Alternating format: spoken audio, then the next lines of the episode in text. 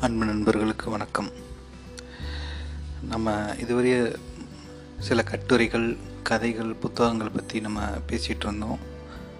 அந்த வரிசையில் வந்து இன்றைக்கி நம்ம வந்து புதுமை பத்தன் சிறுகதைகளை வந்து அப்பப்போ நடுவில் இந்த சிறுகதைகளை பற்றி நம்ம பேசுவோம். அதில் முக்கியமாக புதுமை பித்தன்கிறவர் வந்து சிறுகதையின் பிதாமகன் தான் சொல்லுவாங்க. ஏன்னா இப்போ நான் சொல்ல போகிற இந்த கதை வந்து தலைப்பு வந்து விநாயகர் சதுர்த்தின்ட்டு. இதில் என்ன ஸ்பெஷல்னால் இவரோட கதைகள் எல்லாமே வந்து ஒரு ஆயிரத்தி தொள்ளாயிரத்தி நாற்பது அந்த அந்த ஸ்டேஜில் எழுதுனது தான் அதில் வந்து மணிக்கொடிங்கிற அந்த பத்திரிக்கையில் வந்து செப்டம்பர் முப்பது ஆயிரத்தி தொள்ளாயிரத்தி முப்பத்தி ஆறில் இந்த கதையை வந்து அவர் வெளியிட்டிருக்கிறார். எனக்கு இந்த கதையை படிக்கும்போது என்ன ஸ்பெஷல் அனுபவமாக இருந்ததுன்னா இப்போ இருக்கிற இந்த கதையை வந்து இப்போ ஒரு ஷார்ட் ஃபிலிமாவோ ஒரு சின்ன ஒரு படமாவோ எடுத்தால் இதோட எடிட்டிங் எப்படி இருக்குங்கிறத நினச்சி பார்த்தா அப்பயே இப்படி யோசிச்சிருக்கிறாருங்கிறப்ப எனக்கு அதிசயமாக இருந்துச்சு. எக்ஸாம்பிள் வந்து இது வந்து ஒரு விநாயகர் சதுர்த்தி அன்னைக்கு ஒரு வீட்டில் ஒரு கணவன் மனைவியும் இருக்கிறாங்க.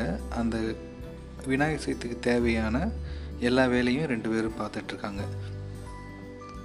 கணவன் வந்து ஒரு நாத்திகன்.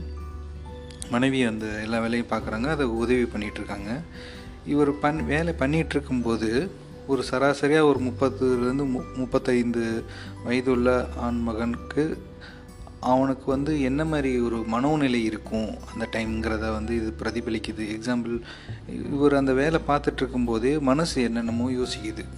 அவரோட ஃப்ளாஷ்பேக் மாதிரி போகுது. அவர் அவரோட ஊரை பற்றி நினைக்கிது. ஊரில் இப்படி நடந்திருந் நடந்திருந்தால் இப்படி இருக்குங்கிற மாதிரி ஒரு கற்பனைகள்லாம் வருது. ஸோ ஏதோ ஒரு மனசு வந்து அப்படியே கற்பனை பண்ணுது. ஸோ இங்கேருந்து ஒரு ஜம்ப் கட்ஸ் தான். இங்கே இப்போ இப்போ ப்ரெசண்ட்டில் நடந்துகிட்ருக்கோம்.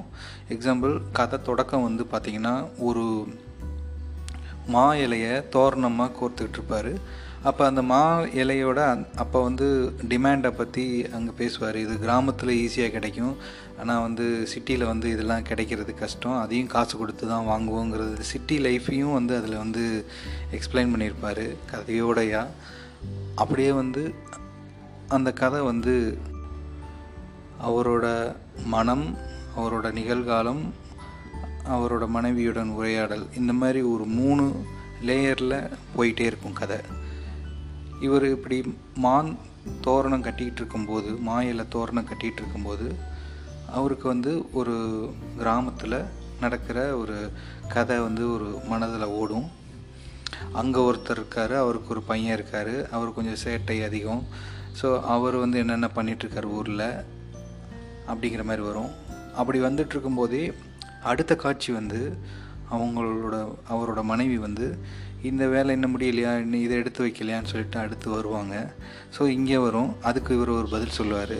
ஃபன்னாக அது முடிஞ்சோடனே திரும்ப மனம் வந்து திரும்ப அவரோட இமேஜினேஷன் போகும். அவர் கிராமத்துக்கு. அந்த பையன் வந்து என்ன சேட்டை பண்ணா? அதுக்கப்புறம் இந்தந்த பஞ்சாயத்தில் மாட்டினான்னு வரும். திரும்ப வந்து இங்கே வந்து அந்த சிலையெல்லாம் எடுத்து வைக்கலையாங்கிற மாதிரி இந்த லேயர் வரும். இப்படியே மாறி மாறி வந்துட்டுருக்கும். ஸோ அது ஒரு இடத்துல அந்த கதை முடியும். இங்கே ஒரு இடத்துல இந்த கதையும் முடியும்.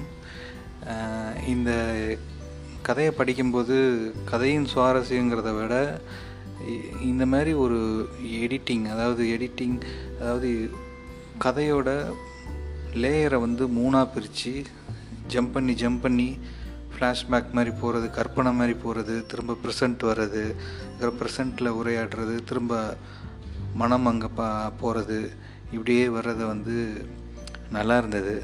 அந்த காலத்தில் அப்படி யோசித்து எழுதியிருக்கிறாரு. இந்த க கதையை கண்டிப்பாக படிங்க. இது புதுமை பித்தன் சிறுகதை தொகுப்பில் வர விநாயக சதுர்த்திங்கிற தலைப்பில் இருக்கிற கதை. கண்டிப்பாக படிங்க. நன்றி வணக்கம்.